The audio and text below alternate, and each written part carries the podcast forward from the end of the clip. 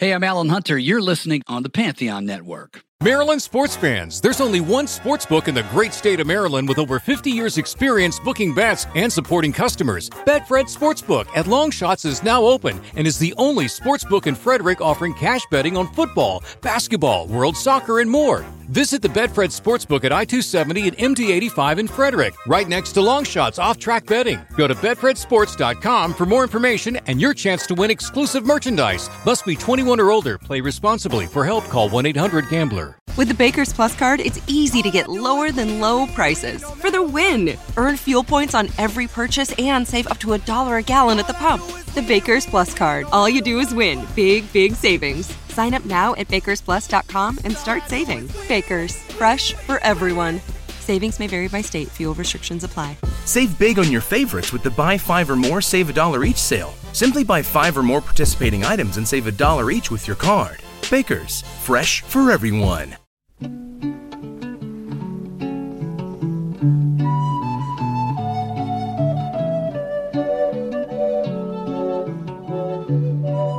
Welcome to the Rock's Back Pages podcast. I'm Barney Hoskyns, and I'm in our Hammersmith offices with Rock's Back Pages co-founder Mark Pringle. Hi, Mark. Hi, Barney. Meanwhile, our colleague Jasper Murison-Bowie is in Cornwall. Hi, Jasper. Hello, Barney. And our guest for this episode is in Edinburgh. A warm welcome to the wonderful Vashti Bunyan. Hello, thank you, thank you. Lovely to see you, Vashti. We're thrilled to host you today, not just because we love your magical music, but because you've just published a very special memoir called Wayward, which, among other things, tells the extraordinary story of how you traveled all the way from was it Essex or Sussex? It was south of London. It was Sidcup. Sidcup.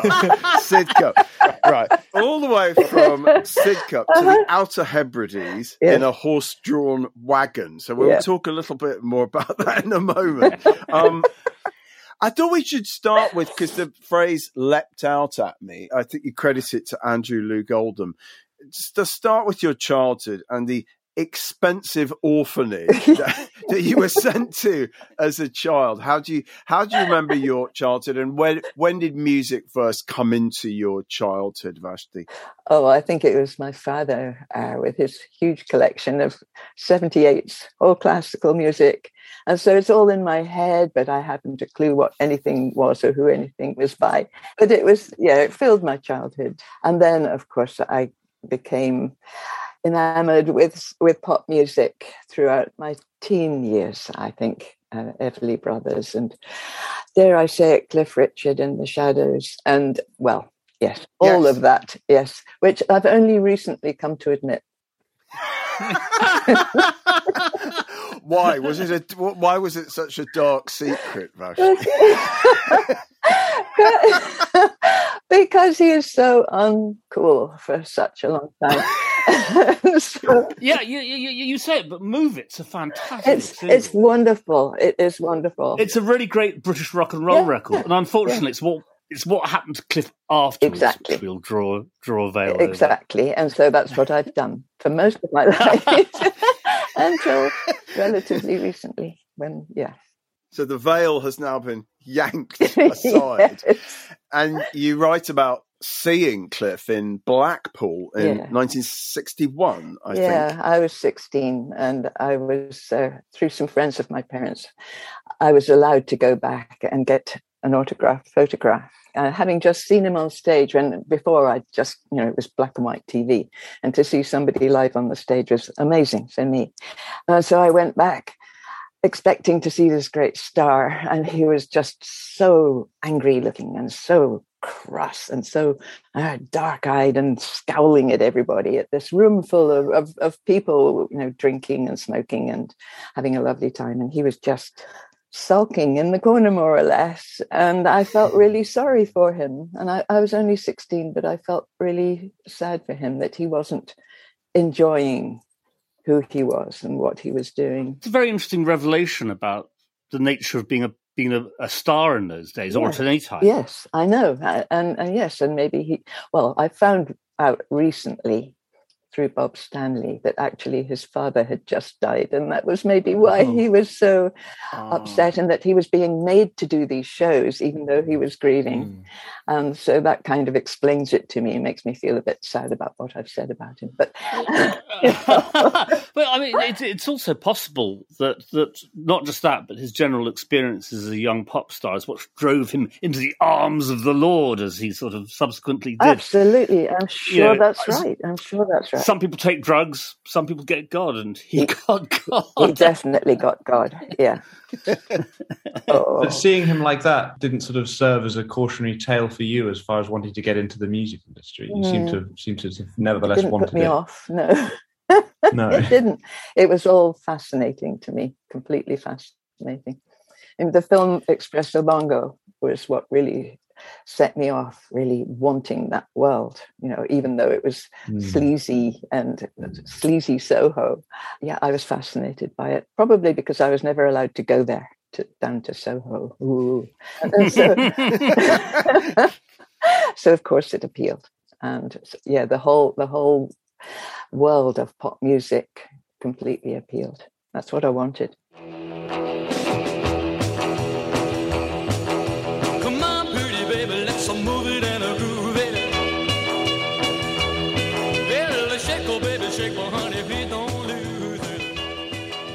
Vashti, something fascinates me, which is when you were first singing, and I believe I'm assuming it was a trio, the three of us, you were singing like Everly's and Buddy Holly songs. Yeah. I mean, how close was your singing voice at that time to the very unique instrument that it, you know, we know and, uh-huh. and that I assume it still is? I think pretty close. The recordings I made not long after that, yeah, they're, they're I think my voice remained the same really for, right. for a very long time, even when I right. started again. and well, you talk about the demo recordings, and of course, that did take you into sleazy Soho, or at mm. least the other side of the Charing Cross Road, yeah, Denmark, Denmark Street. Street. Yeah. yes. Oh. Yeah. So tell us, tell us how you came into you know the world of of recording, recording. songs. I just terribly wanted to make singles. I wanted to record my own songs as singles, and I thought that they they would work, and I still think they would have. Good. I did go up and down Denmark Street, knocking on doors, trying to find somebody who might be interested in my songs. But I was, I was very young. I had a guitar with me. I didn't look like your normal girl pop singer at all, but with my holy jumper and uh, yeah, and probably scowling face. But uh, yeah, they, they, they, they just said, no, sorry, not commercial, you know, and I, I didn't, I wouldn't have looked great in a, in a ball gown. So I was, I was sent away with, with pats on the backside, you know, very nice dear, yeah. but, but really not commercial. So yeah, yeah, and then I came across Andrew Loog Oldham. yes, yes. what a person to come across. oh, yeah, unforgettable, unforgettable. But he was only 21 and you were only 20. It's extraordinary yes. to think, you know, know, how young you you both were. What a mover and shaker he already he was. Really was. Yes, mm, yes. Yeah, yeah. And that's what I loved about it, that uh, these young people were sweeping aside the old guys and taking it on for themselves. It was a wonderful, yes. wonderful feeling. When we listen to those early records you made, you know, on, under Andrew's aegis, I mean, is it is it fair or is it a bit crass to say that he thought, oh, I've got a dark version of, of Marianne Faithfull. Uh-huh.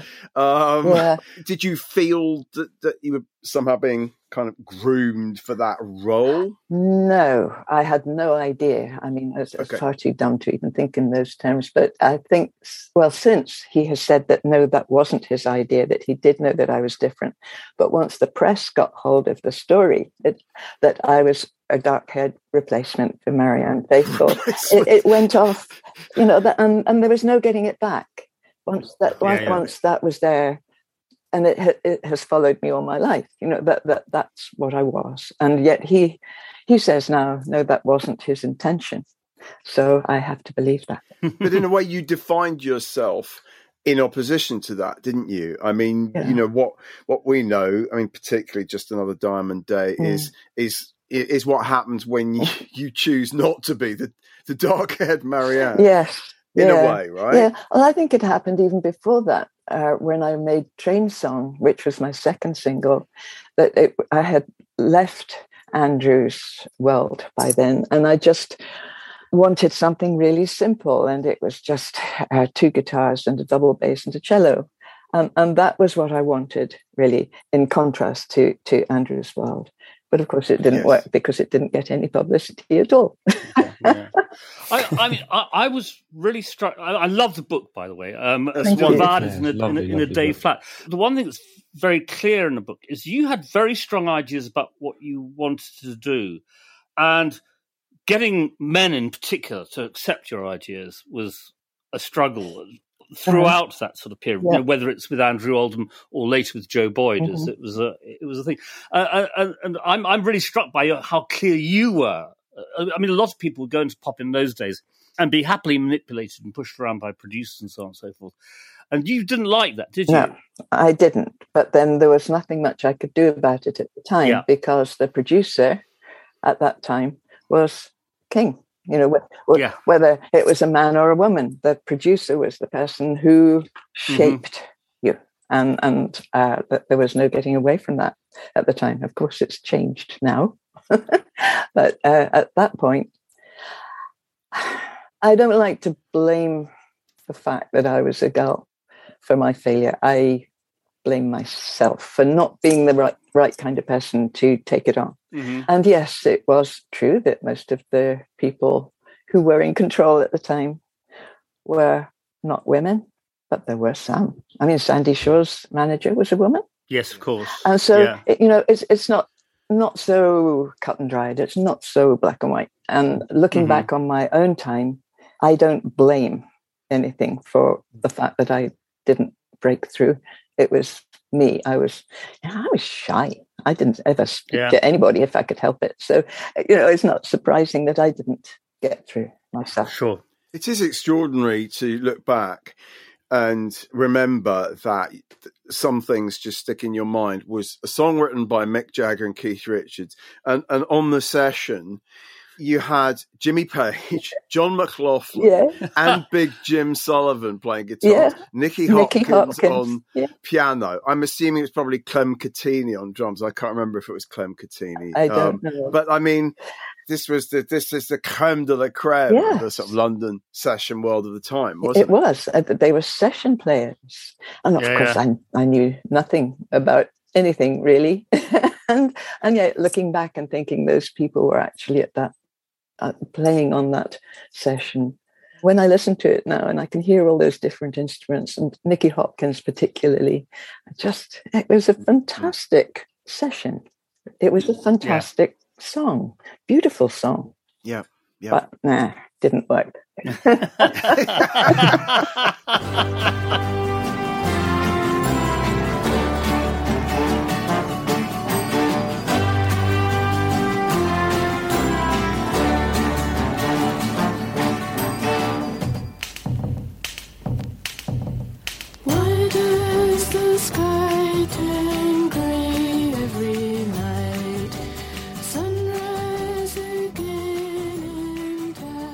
I also love the story, which kind of reminds me a little bit of the way Andrew stuck Mick and Keith in a room and ordered them to write a song, which was the only original, I think, on their debut album. And and, and I think in your book you say he, he shoved you in a room with a copy of Pet Sounds, Mhm. an album by Tim Hardin, Yeah. and an album by the Mamas and the Papas, Yes. and said, write some songs. Yeah, write something. And I think yeah. you, yeah, in between. He said, write something in between all these three and put me in a room with a piano. Easy. With a piano. I don't play the piano. it was completely crazy. And so, yeah, I just took those albums away and uh, left. I did. You've I did. still got them, haven't you? Uh, Yeah, I think Andrew wants them back. yeah, I, I left them with my brother, and I think that maybe one of my nieces might have them now. And I, I beginning to find out. Lovely. Yeah, yeah. Lovely, lovely. Let's talk a bit about folk music because you're very. I mean, you. I think you say at various points, and you've said in interviews, you know, you spent your life trying to escape from being classified as a, as as a folk singer. Yeah. And you write in the book about Alasdair Clayre and Cecil Sharp House, and you say that you could find no place in in the folk world. Mhm. Even though I think you know, I mean, even I would listen to to, to some of your music and and sort of hear it as a as a version of folk, Yes. if not freak folk, Uh-huh. to use that label. Yeah. But what what what what do you think made you kind of struggle with with that world and that classification, Vashti? I think because I didn't fit in to either. I, I wasn't I wasn't folky enough for the folk world, and I wasn't uh, insistent enough for the pop world. So I didn't I didn't fit anywhere. And so when now I'm described as a folk singer, it sets up something in me that I, I was never a folk singer. I was never a folk singer. I am not a folk singer. And I, I don't know why it affects me so badly, but it does. I can't. Yeah, it's it. interesting. It, it, it, it really is interesting. I mean, because I, I I mean, you know, listening to your stuff, that the, your third album, Heartleap, Mm. to me, sort of, I mean, which is an extraordinary record because this is someone at your stage, as at your age, dare I say it, learning to use this technology to record on computers and so on and so forth. And I can hear in that you sort of trying to establish what you wanted to do back in 1966 or Yes, whenever. exactly. Exactly. That is what I wanted to do. Right, and it, you know, it doesn't sound like folk music to me at all. I mean, uh, Thank you. yeah, yes, yeah. Thank you. She's going to stay now. She's, she's not going to leave. All right. podcast. All right. I'll do it. but, uh, uh, having said that, I, I absolutely uh, love Just Another Diamond Day. You know, we'll talk about Joe Boyd more in a minute, but um, in your book, you sort of complain about how you dislike the sound of your voice on that record, and I think your voice sounds sensational on that record. The, the Jerry Boys is one of the great engineers who went on to do um, all the Buena Vista Social Club stuff and so on and so forth. Mhm. Just recorded your voice beautifully. Yeah, I know. Well, I know that now, but you know, for many years, I couldn't listen to it. I couldn't listen to it for, for 30 Right. years. So, but now I can listen to it and I can see how Joe produced it. I can see how Jerry Boys recorded it. And Mhm. I have huge appreciation for that now. But at, at Right. the time, it wasn't what I had Yeah, in my yeah. head. And I couldn't, Mhm. I couldn't accept it. Do you think that part of your reaction to folk or against folk was kind of the Cecil Sharp House was very much looking backwards to a hmm. tradition, whereas you were so keen, as we've already talked about, you were so driven to write your own material and put it out Yes, there. yes, and I, I think I said in the book it was like it was pickled in aspic. All of those mm, mm.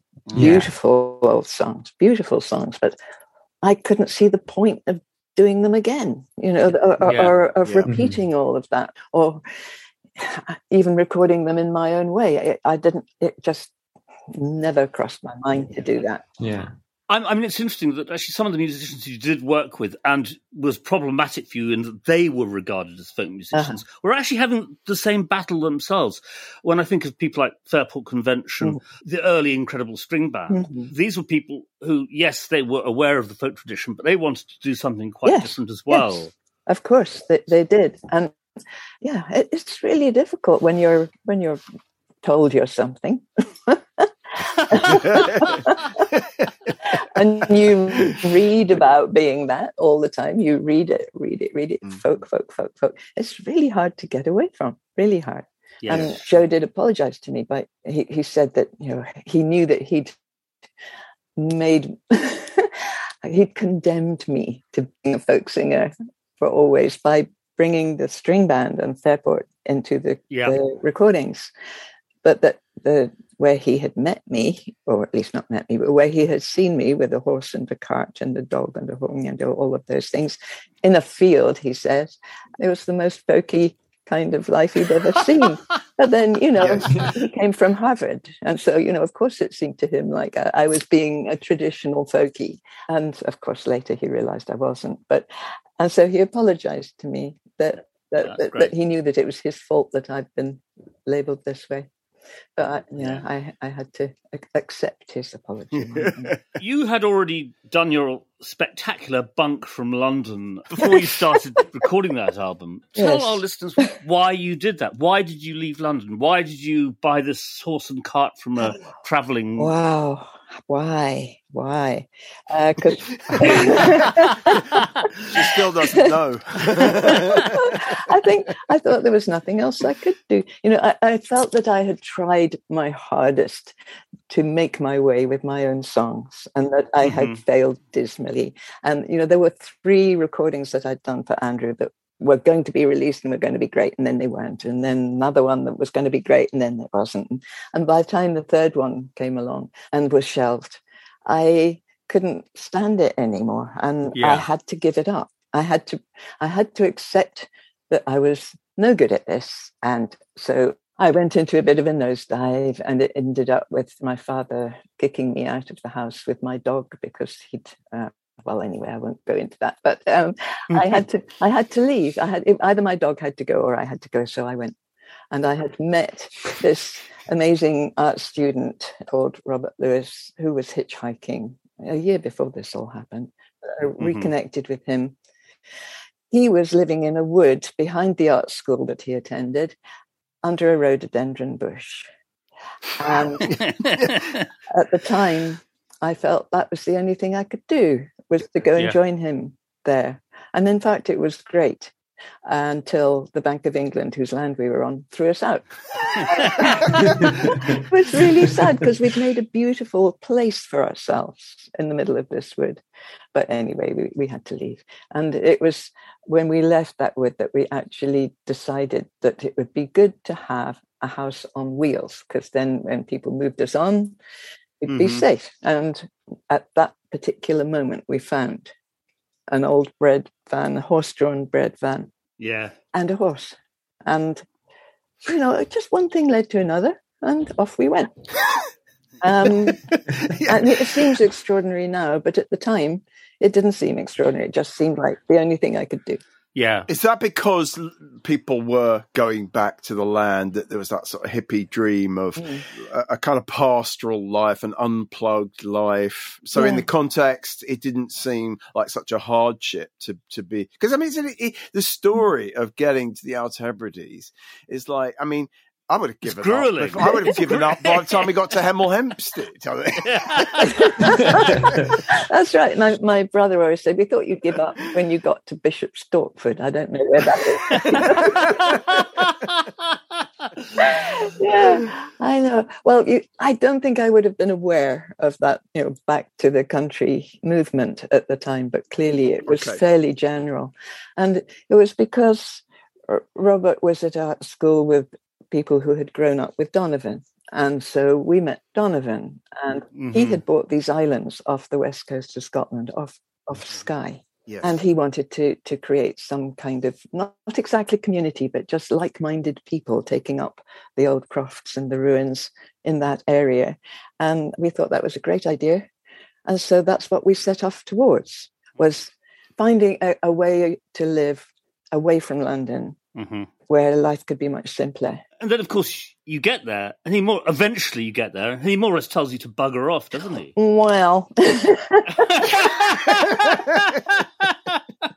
it wasn't him that told us to bugger off, really. It was just that it was very clear there wasn't a place for us.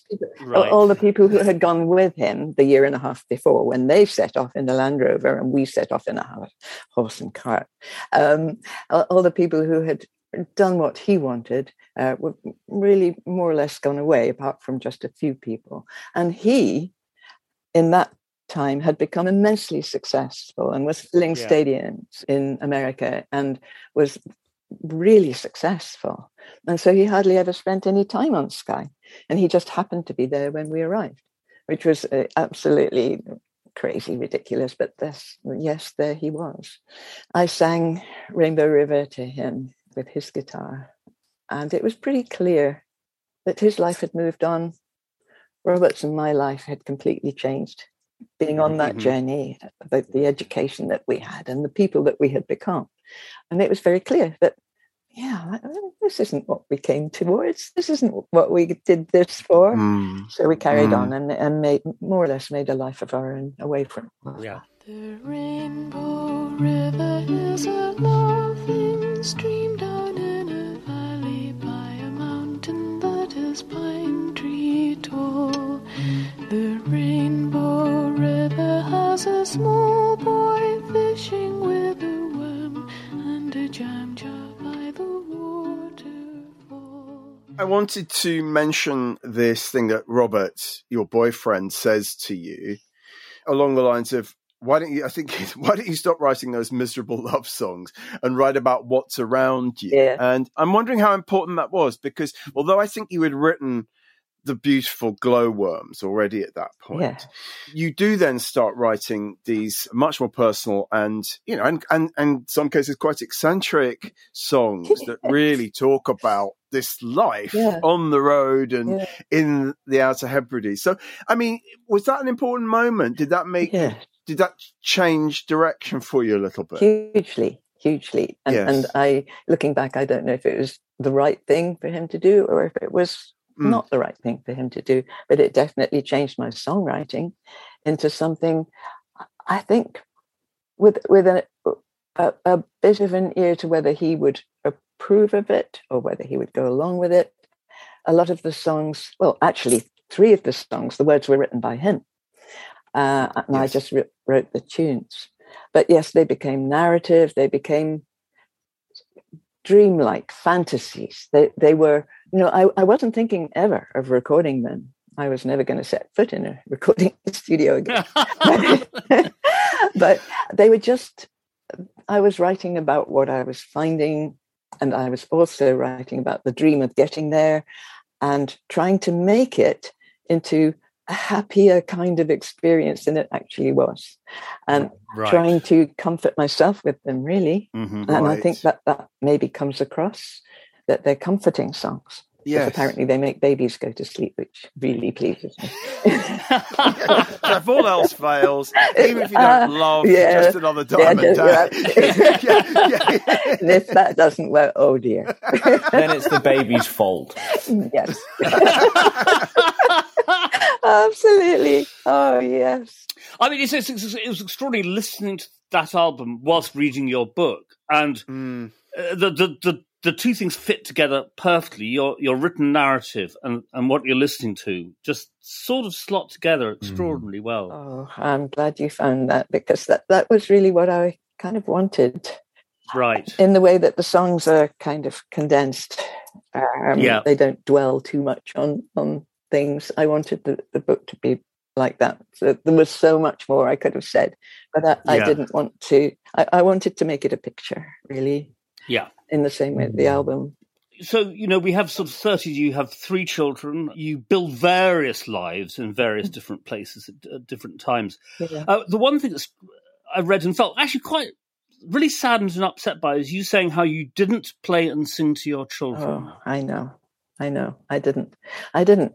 Music became such a. a, a oh dear, it sounds really pathetic, but it was just painful, Yeah. and because it reminded me of my own big failure in the th- in the place where I wanted to be within Mhm. music and musicians and, and recorded music and that I hadn't hadn't done it.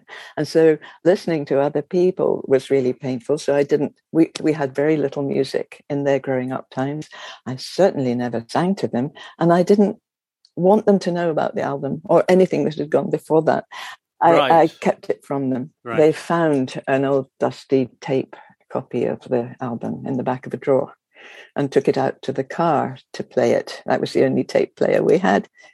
And they took it out to the car to play it secretly. Wow. And I didn't know that until quite a, well, a few years ago that my daughter told me that's what they did.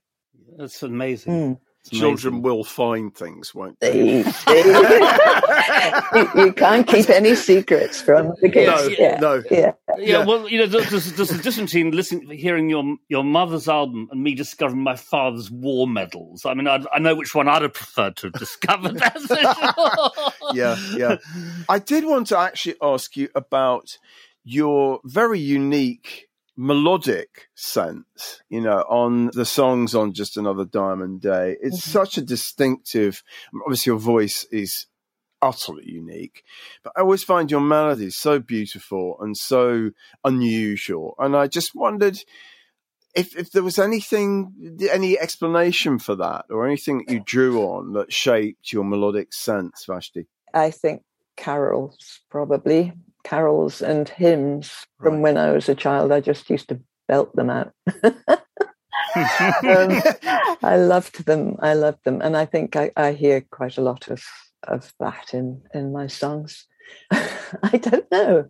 I, I really don't know. They just they just appear. And I'm sure every songwriter is the same. It's just an amalgam of everything they've ever heard in their lives. In your book, you say that you're done with doing it anymore. But are you still writing songs? No, no, not at all. No, not at all. Uh, the last song I wrote was Heartleap, and right. I, I kind of knew when I was putting it together that this might be the last thing that I ever write, the last song that I ever write, because it seemed to say everything I wanted to say. How um, extraordinary! And then I started writing the book. Yeah, and it's so different, so so different, yeah. and I don't know how easy it would be, or or if, how possible it would be to get back to that that kind of the, the lyrics you know i think i found it really difficult with with the with the book that my words were misinterpreted maybe by an editor and maybe made into something else but lyrics are lyrics and they never get mm-hmm. changed so mm-hmm.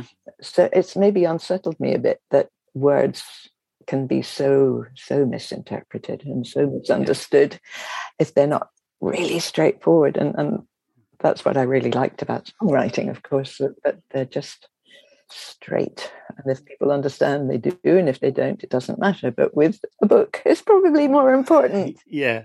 One thing that's interesting is, is that it seems that you you could write songs when you had something sort of specific to write about. Mm-hmm. And so clearly the whole journey up to Scotland and so on and so forth was an enormous amount to write about. As you say, a way of processing what was often quite clearly quite unhappy times and so on and so yeah. forth.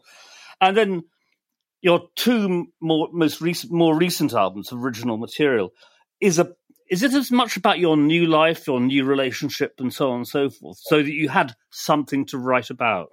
Yes, yes, because I didn't write anything at all from Diamond Day up until uh, Diamond Day w- was reissued in right. 2000. So from 1970 to 2000, I never wrote another song. It kind of coincided with the last child leaving home. yeah. But it also coincided with the better response to Diamond Day. Yes. And that, that unlocked something. I don't know. I think Diamond Day was looking forward so much. Mm-hmm. And then Lookaftering was was as you say, processing all, yeah. all of those last 30 years uh, it was looking back. And, and then once I'd done with that, those, those sort of bookends, I felt much freer to just write what I was feeling rather than yeah. rather than the story, yes. a story about any, anyone. Although in Heartleap there are a few stories about people, but they're how I felt about the people. Right. It was much more, much more about emotions, I think, rather than the stories, rather than the narrative. Yeah.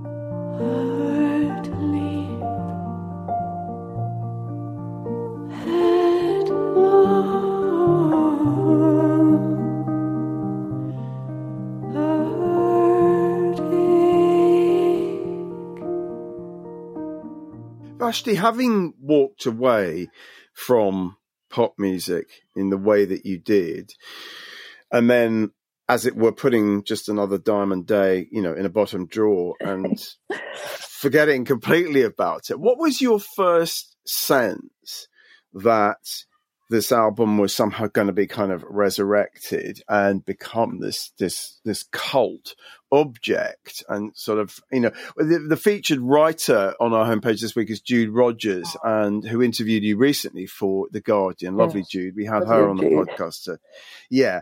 And she talks about you in this piece as you know that that album, the reissue of that album by by Spinney, spearheaded a wholesale kind of rediscovery of what she calls lost ladies of folk, which probably not, not, not a phrase that in, would endear itself to you.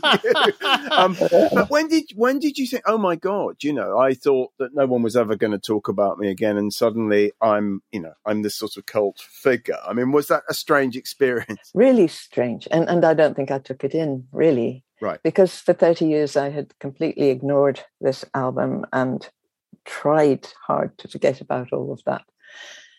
It stayed with me. And even now, when somebody says that they know the album, I think, why?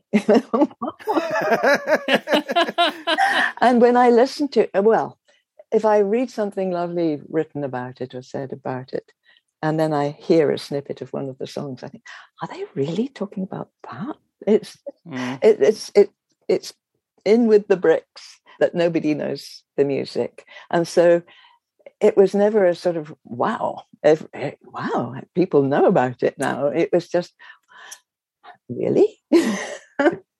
I, I don't I don't understand why, but it's taken me a long time to understand and to try to hear that album as it is heard now, and not yes. as it was rejected then. I still find it quite difficult to understand what has happened to it, even now.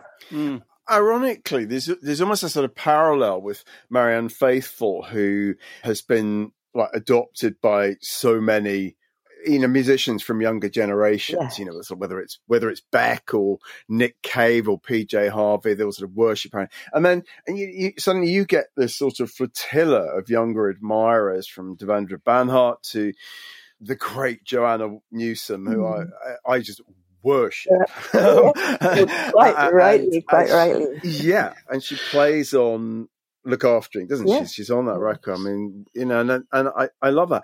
So so you're fated by all these younger people and and uh yeah i mean it's a it's a it's a lovely thing. It is a lovely thing even if you never write another song are you still in touch with with any of those are they all still are they kind of phoning you up and, and, and demanding that you make another record I'm, I'm still very much in touch with Devendra. Um, Yes. he's just yeah, he- he's a great light in my life. Not so much Joanna because she's she's really I don't know what has happened to her musically, but she's definitely got a family now, and I think that's Mhm. her important focus. And yeah, Animal Collective. Yes, I'm still in touch with with Josh a bit, and yeah, Glen Johnson. Piano Magic. Yeah, I saw him the other day. It was just so lovely. It it is really brilliant that I am still in touch with all these Yeah. young people who who took me on and made a place for me. You know, they they really did, especially Joanna and and Devendra, who you know, I see it written that I, I was in, influenced on them. I wasn't. I wasn't, and uh, Mhm. uh, you know, they made a place for me, and uh, of course, I'm forever grateful. That's, that. that's lovely. It's a fantastic story. I mean, there's sort of talking about second acts in people's lives. I mean, this is quite Lucky extraordinary. is? How lucky, how fortunate I am. Well, and the book is a sort of third act in a way, isn't it? I mean, so I, the, the, the last sort of specific question I would ask you in this context is, I mean, are, are, you're a wonderful writer. You are a natural born writer. Are you writing? Are you likely to write any other books? I don't know. I've been so completely Okay. swept away by what has happened with, with- Yes. with, with, with making this book that I, I don't know. But you're you're right about the third part of my life. That, Mhm. that yes, there, there was doing away with the music and the music coming back again. But now with this book, it does feel as if there's another whole bit of my life ahead that I hadn't foreseen. Whether I write again or not, I don't know. There's a bit in the book about our year in Ireland where we had so many crazy, crazy adventures. It was the most amazing time. And I would love to write about that. Not particularly a whole book about it, but I would love to write that part Yeah. because it was extraordinary. And, and there wasn't room for it in the book. Sure. but yes, whether I write more songs or not, I don't know. My guitar is sitting here looking at me. yes, looking, looking, beseechingly at you. And this extraordinary, this computer which you've taught yourself to Hmm. record and everything. It's, it's, it's, you know, it's, it's I mean, I do, Jasper and I both do some of that ourselves, and it's not easy. You know, it's you know, enormous amount. Well, Yeah. but it, but it was wonderful when I was making Heartleap because I had Pro Tools on one laptop, I had Logic on another one by the side of it, and then I had a, a, a little old Air next to them where I could write to people and say, "What do I do now? What what what?" what, it was lovely uh, because Logic and Pro Tools are so different, but each one had Yeah. something that I needed, and it was a great great adventure. But now, if I were to go back into Pro Tools, I've probably forgotten entirely how to.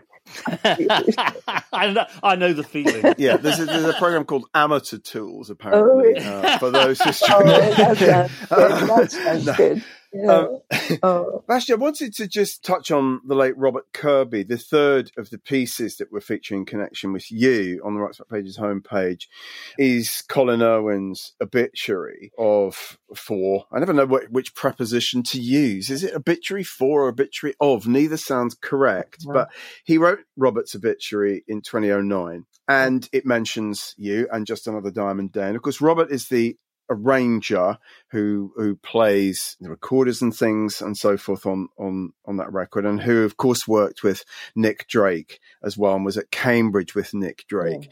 And I hope it's okay but I'd just like to talk briefly about Nick because Nick is also sort of in the ether at the moment because it's 50 years since his final album Pink Moon.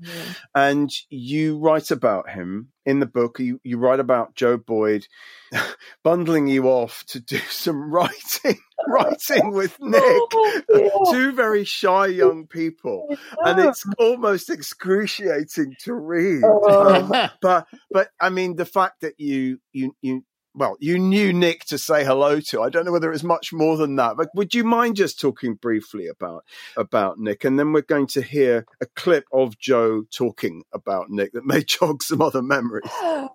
Right. Uh, Do you want me to talk about him now or- after? I tell you what, why don't we why don't we play that first clip because because actually it sort of it does dovetail rather well with with how you write about Nick. So we're going to hear this, Okay. Vashti.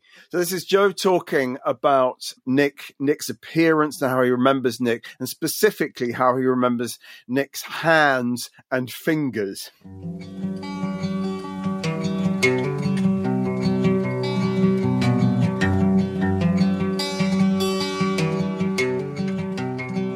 One of the things I've lately kind of rediscovered about him, which I guess I, I was certainly aware of at the time, but it kind of got lost in the general, Mm-hmm. were his was his hands and his guitar technique. Mm-hmm. Oh yeah, sure. I mean, he had unbelievably strong fingers. Right.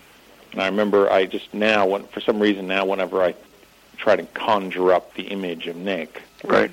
one of the things which is very clearly in focus is these very big and strong fingers Right. and dirty but strong and grown out fingernails. right. Right. Um, and um, um, you know, usually had rather unkempt hair and Right. was kind of was. I mean, he tended to look a bit out of focus right. generally, just because he was.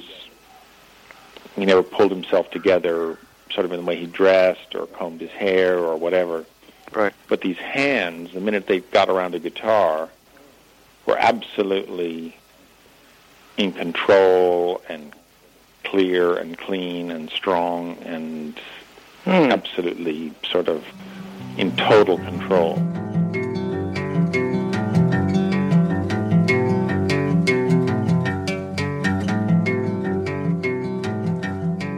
Yeah, so this is Joe talking to Jerry Lim in I think ninety four or five Oh.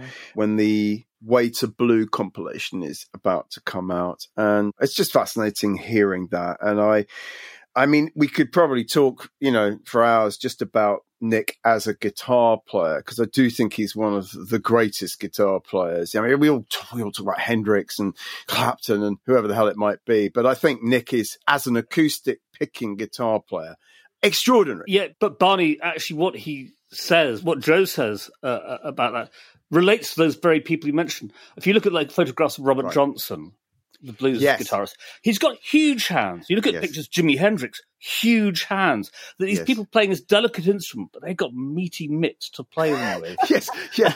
So, do you remember the meaty mitts? That's it, yeah. to use that unfortunate phrase.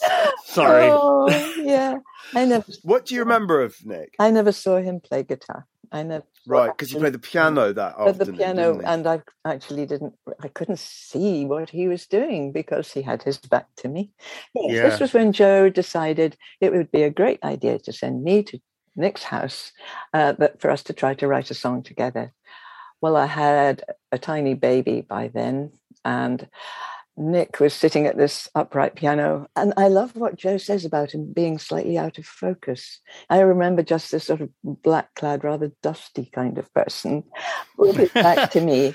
And I was sitting on a sofa and I had my baby and I had my guitar. And every time I put my baby down to pick up my guitar, the baby cried.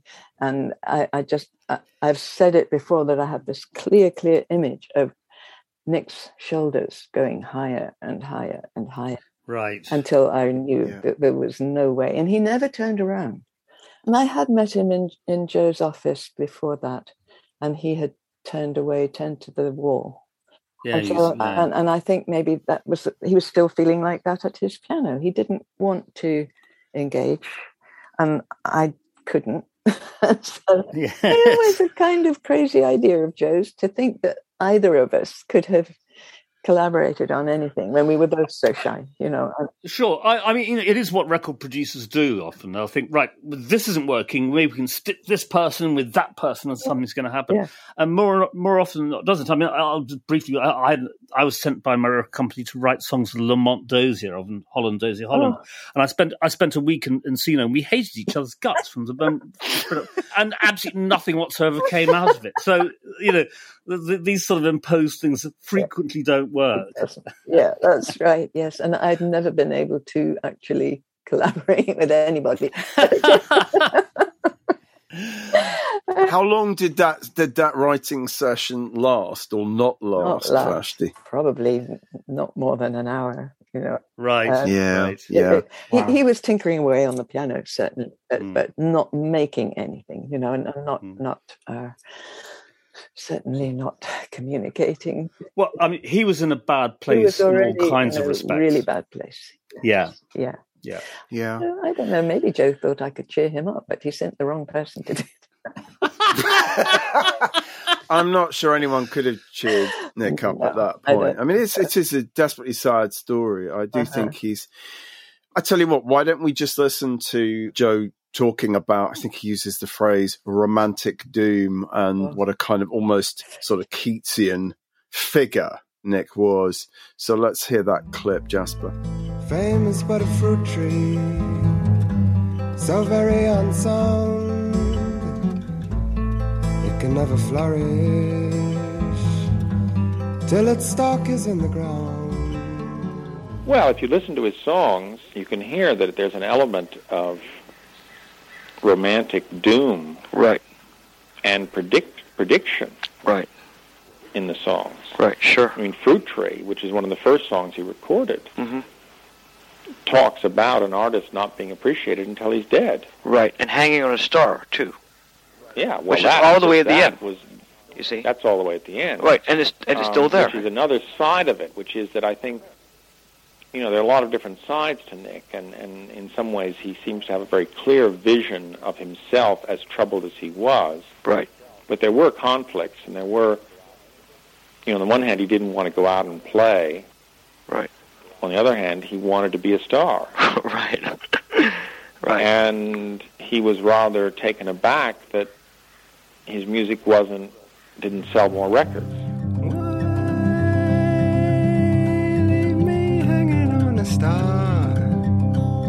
can you deem me so high? When you deem me so high.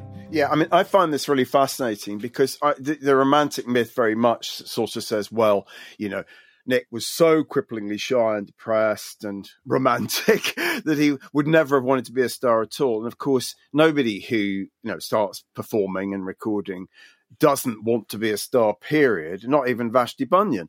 Um, there's, a, there's an Yeah. extraordinary. Mo- I, I didn't know about this because I'm not sure I'd ever listened to this Joe Boyd audio the right way through. But he, but he talks about because Joe moved back to America. He moved to LA to work at Warner Brothers in Bur- Burbank. As I'm sure you know, Vashti, I think he was working on the kind of audiovisual side. And for a moment, there's this possibility that Nick might move to LA for at least a period.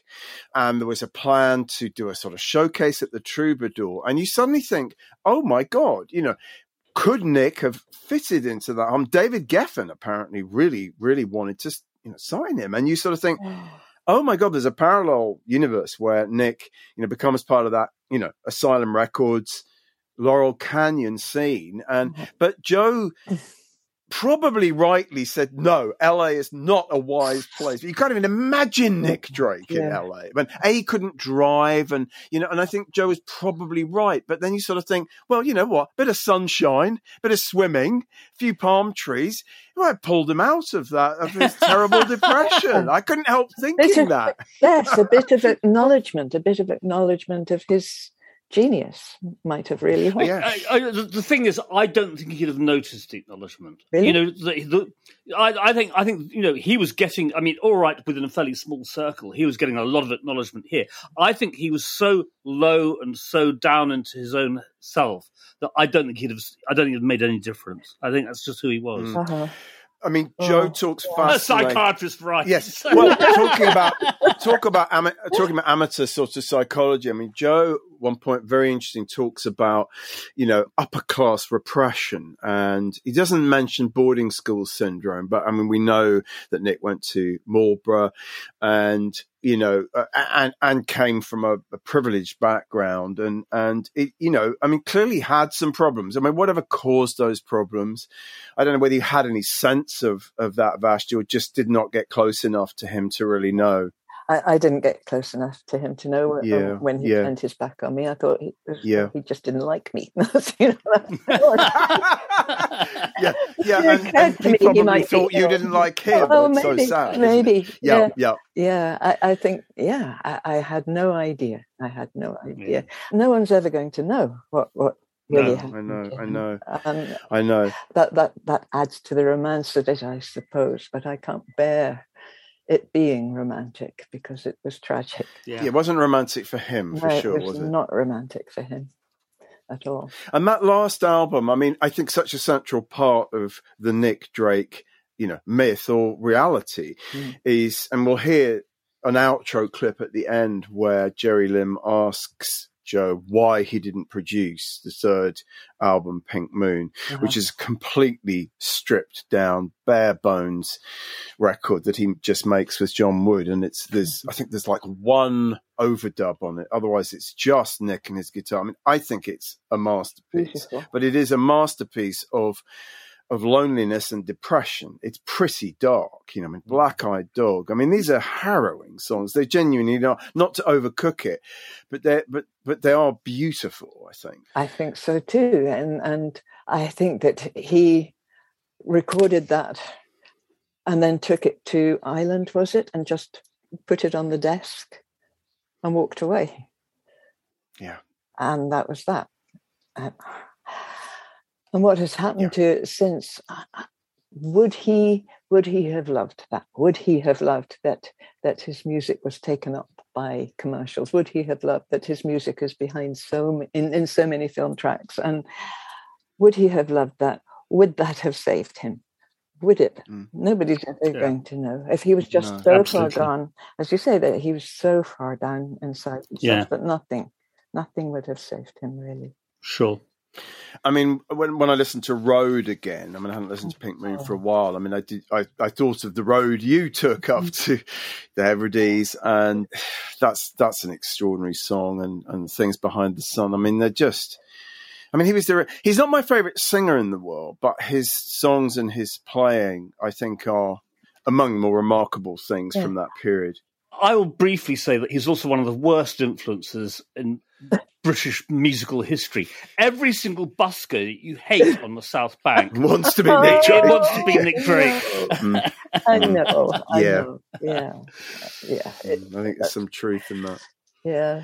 Anyway, we're going to just take a moment to say goodbye to a very different musician, very different kind of singer, Chris Bailey of the Saints, who were the first great Australian like punk rock band. Vashti, I'm not expecting you to comment on this, but if you can just bear with us while we while we remember Chris Bailey.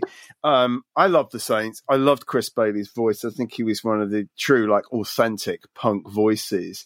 Andrew Stafford, one of our writers, just wrote, who's based in in Australia, or wrote an appreciation and and compares him, you know, not in terms of like sort of beautiful, you know, technique, but com- compares that sort of punk snarl to the early Van Morrison, and I I even think of someone like Liam Gallagher, who whatever you think of Oasis has has got a great sort of punk snarl of a voice, and I that first single when it came out, I'm Stranded, I thought was personally, I thought it was better than Anarchy in the UK, but that's just me. And I love the fact that this band of they didn't even look like punks. They were just dirty, unkempt, dressed a bit like Nick Drake, unwashed hair. And I got to know Chris a little bit, I, I, and I, I thought he was just one of the great frontmen. I mean, Chris carried on for a number of, of years, different incarnations of the Saints. Ed Kuepper, who was their great guitar player, went a different direction with the Laughing Clowns. But I just want to, we're running two pieces. One from May 77, which is Pete Silverton in Sounds interviewing Chris on the phone before the Saints come and play their first gigs in London. And he just talks about Brisbane and the Australian music scene, how difficult it was to be a band like the Saints when most bands were just top 40 covers bands. He describes Brisbane, where they came from, as a big urbanized country town with the worst aspects of both those things. A couple of people have got the local music scene sewn up and um, didn't want the Saints playing in their bars. And then he talks about there's a great song on the second album called Australia, O R S T R A L I A, which is a sort of withering attack on his, his his own country. But he describes Australia at that time as 50 times more conservative than England, but in some ways we're in a similar situation. After the fairly liberal period of the Labour government, we've got a big right wing backlash with the same high unemployment as Britain. I'm not saying it's a police state yet, but it's going that way. Mm. Anyway, farewell to Chris Bailey, one of the great punk and Australian frontmen.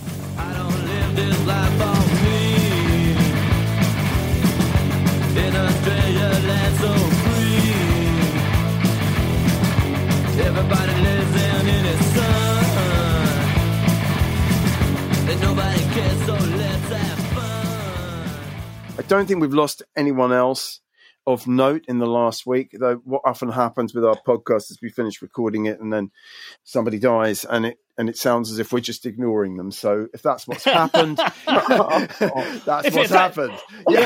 Um, it did happen with Meatloaf the other day. We, we Oh. barely barely signed off on the episode and and and when we lost Meatloaf.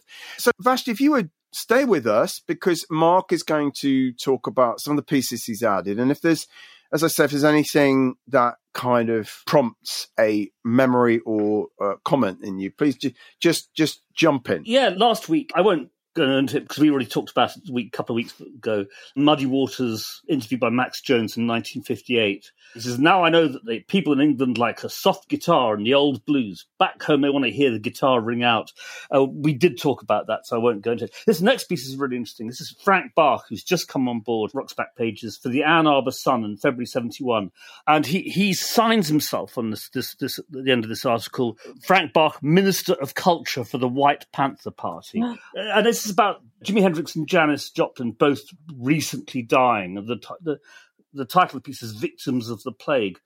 And he says, We have seen too many of our best men and women lose their energy and finding their lives through the use of bad dope.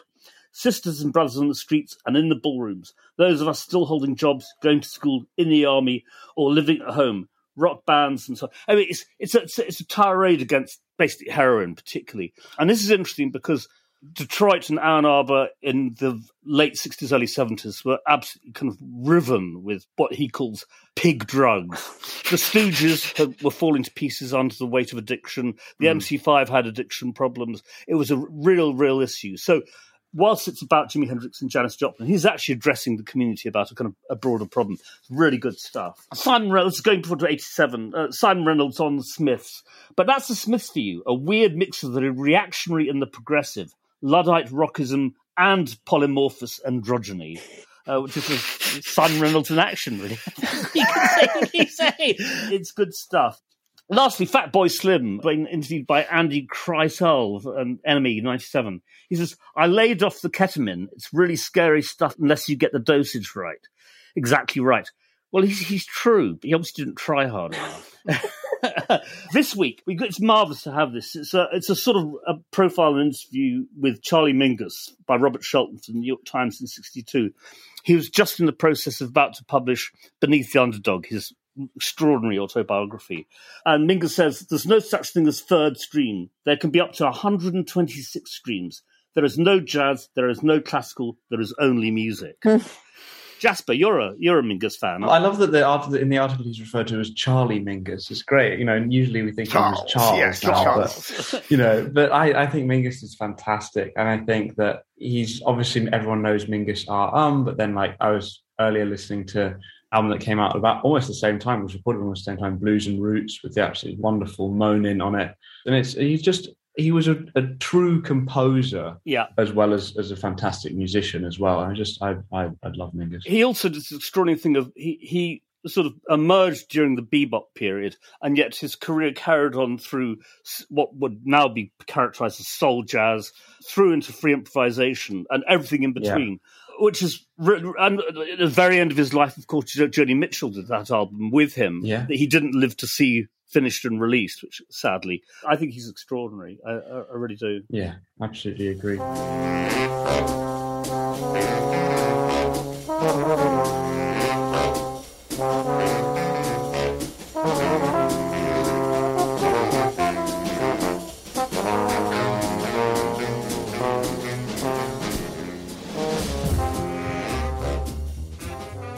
Vashti, where do where do you stand if you stand anywhere on jazz of, of that period or, or figures like Charles Mingus? Is, is that is that something you listen to at all?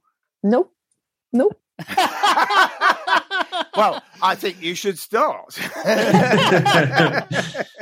yes. Well, I, I, yeah. You never know. You might you might make a jazz record if you immerse yourself in the works of Mingus. Who knows? Who knows? Yeah. Okay. I'll, I'll go and do that this afternoon. Yes. That's your homework. Yes. That's your homework for this afternoon. If you Yeah. could just, you know, Thank you. just if you could get back in touch later today and tell us how that went. This next thing's great. This is Pete Johnson in the LA Times in, in February 69. He's reviewing Dusty Springfield's Dusty in Memphis. I mean, just to get a review of this album on the site is just fantastic because it didn't get covered a lot in English papers, that's for sure. And he really gets, he says, the sound which emerges from the LP is not a hard rhythm and blues sound, but has the loose precision of other Memphis records. And there is a constant feeling of movement, even in the string arrangements. And Miss Springfield, it turns out, has a lot of soul, which manifests, manifests itself in the relaxed feeling of her singing. She doesn't try to scream, a technique which would have been meaningless with her silky voice, but expresses herself with unconscious ease of a born blues singer. He gets it. I love it. Don't know about the rest of you. I think Dusty in Memphis is one of the great records. It, Vash, you must have something to say about Dusty Springfield. Did you, did you ever meet her? Was she No. around? And No, no, no, no. I never met anybody really.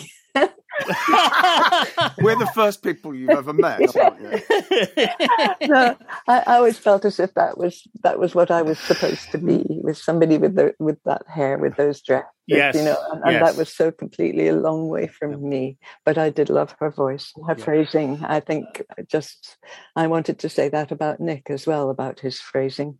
Yeah. I think yeah, I, I got away from that. But it, it, that is what what really I love.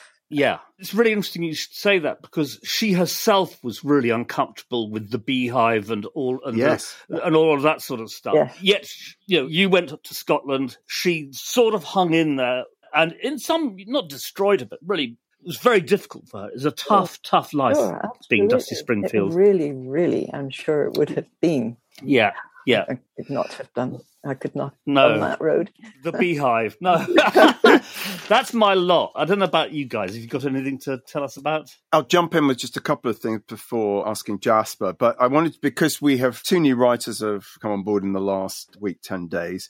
The first is Scott McLennan, an Australian writer. I don't know if you ever wrote about the Saints, but we've started the ball rolling with him. The piece that he wrote about the Swedish pop goddess, dance goddess Robyn, who I adore from 2008. It's a nice piece. We don't have enough pieces about Robyn. And she tells a funny story about collaborating with Snoop Dogg.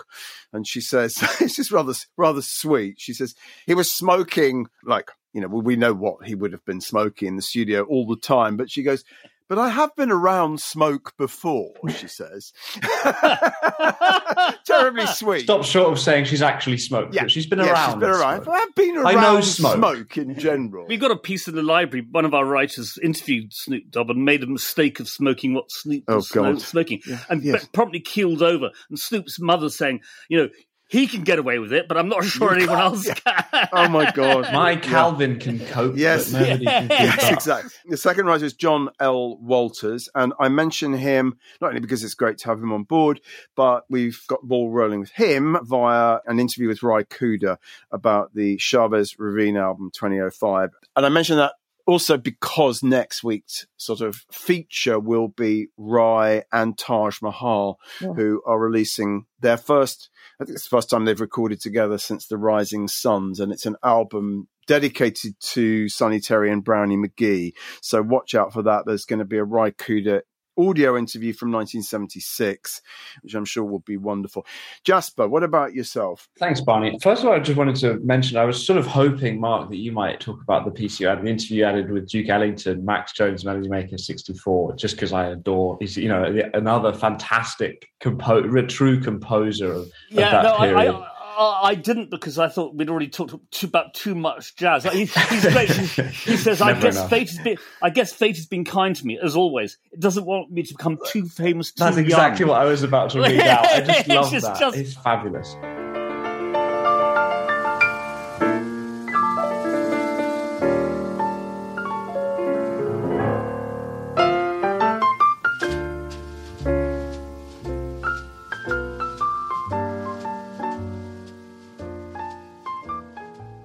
I wanted to mention, just to keep going on the jazz, actually, Edwin Pouncey, and we've recently acquired a few Jazz Wise magazines, and, and we've also added Jon Newey. I mean, he, he was on board for a while, but we've, we've added a bunch more of his pieces recently. He's the editor of Jazz Wise.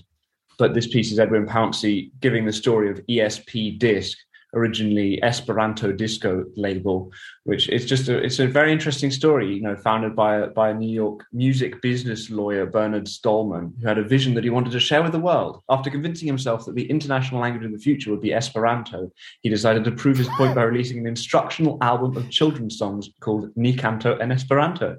But then, you know, went from there to recording like loads of free jazz, just all sorts of really out there stuff, which which is a, is a very, Very interesting out there label. stuff, So yeah, wanted yeah. To mention that.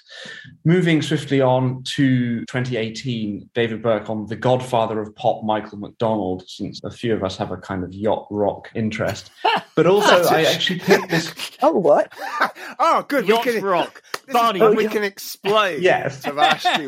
Jasper, Jasper, you have a go at defining Well, yacht rock. Fundamentally, the yacht it tells you all you need to know. It's kind of like 70s No, studio start perfection. It's it, it, it, it, it, it's. I'm it- sorry, It's, I'm sorry. it's Look at that competing in- with Yeah. definitions. here. Yeah, and I'm I'm waving my finger here as well. It's essentially white guys impersonating high-end soul music, Yeah. Right. but with a very sleek production. Yeah, 70s studio perfection. That's what I said. He was in a going manner on of to that. you, You didn't yeah. give him a You didn't, chance. you didn't give me a chance. Really. He's got it. He's got it down, man. the question is: Is there going to be a sort of subgenre called super yacht rock, made exclusively for oligarchs? Oh, Um.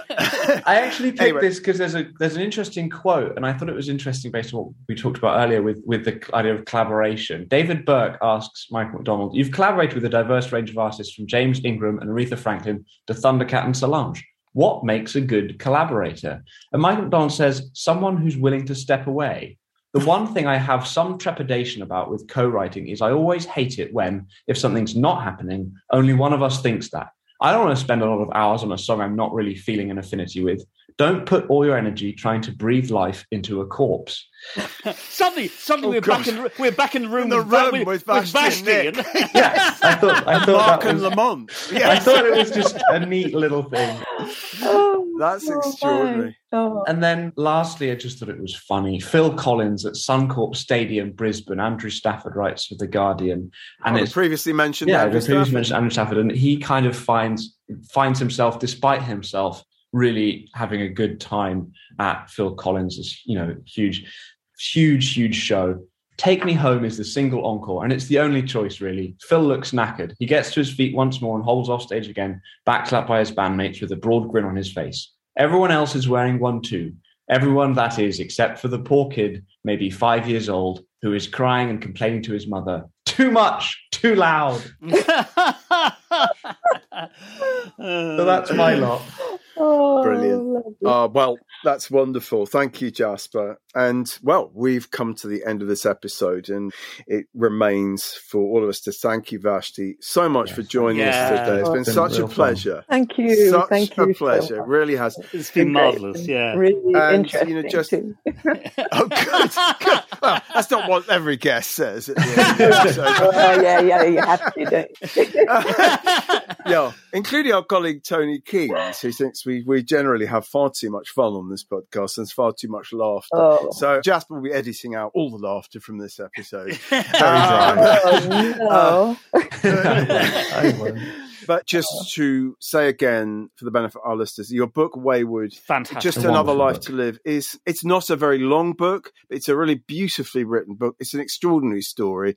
I can't recommend it highly enough, Oh. and that goes to all your music as well. So you know, Yeah. more power to you. Thank you. Thank you so much.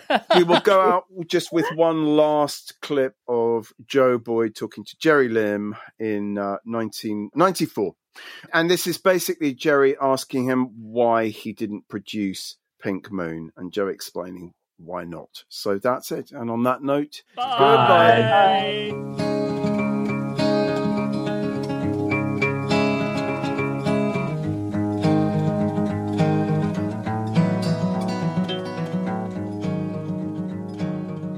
the way that he went about producing Pink Moon, hmm because I had offered to either to try and work with him either in California or to come back to England Yeah. on a break or something to do his next record. Right.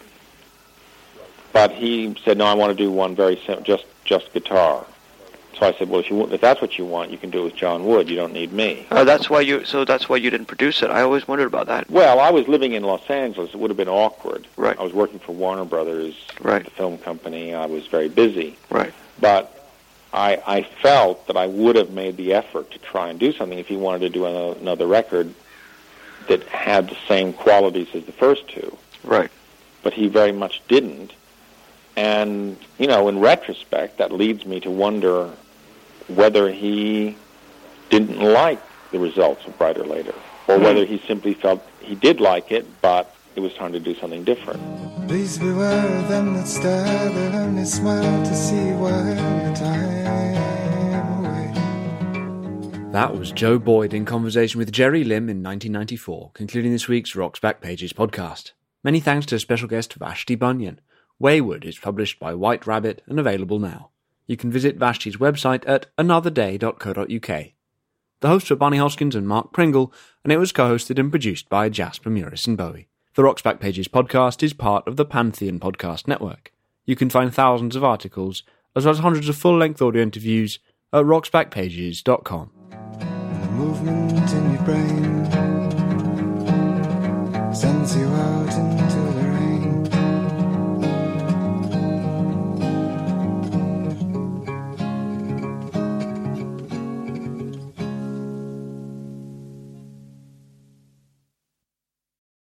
Maryland sports fans, there's only one sports book in the great state of Maryland with over 50 years experience booking bets and supporting customers. Betfred Sportsbook at Longshots is now open and is the only sports book in Frederick offering cash betting on football, basketball, world soccer, and more. Visit the Betfred Sportsbook at I 270 and MD 85 in Frederick, right next to Longshots off track betting. Go to BetfredSports.com for more information and your chance to win exclusive merchandise. Must be 21 or older. Play responsibly. For help, call 1 800 Gambler. Progressive presents Adjusting to the Suburbs.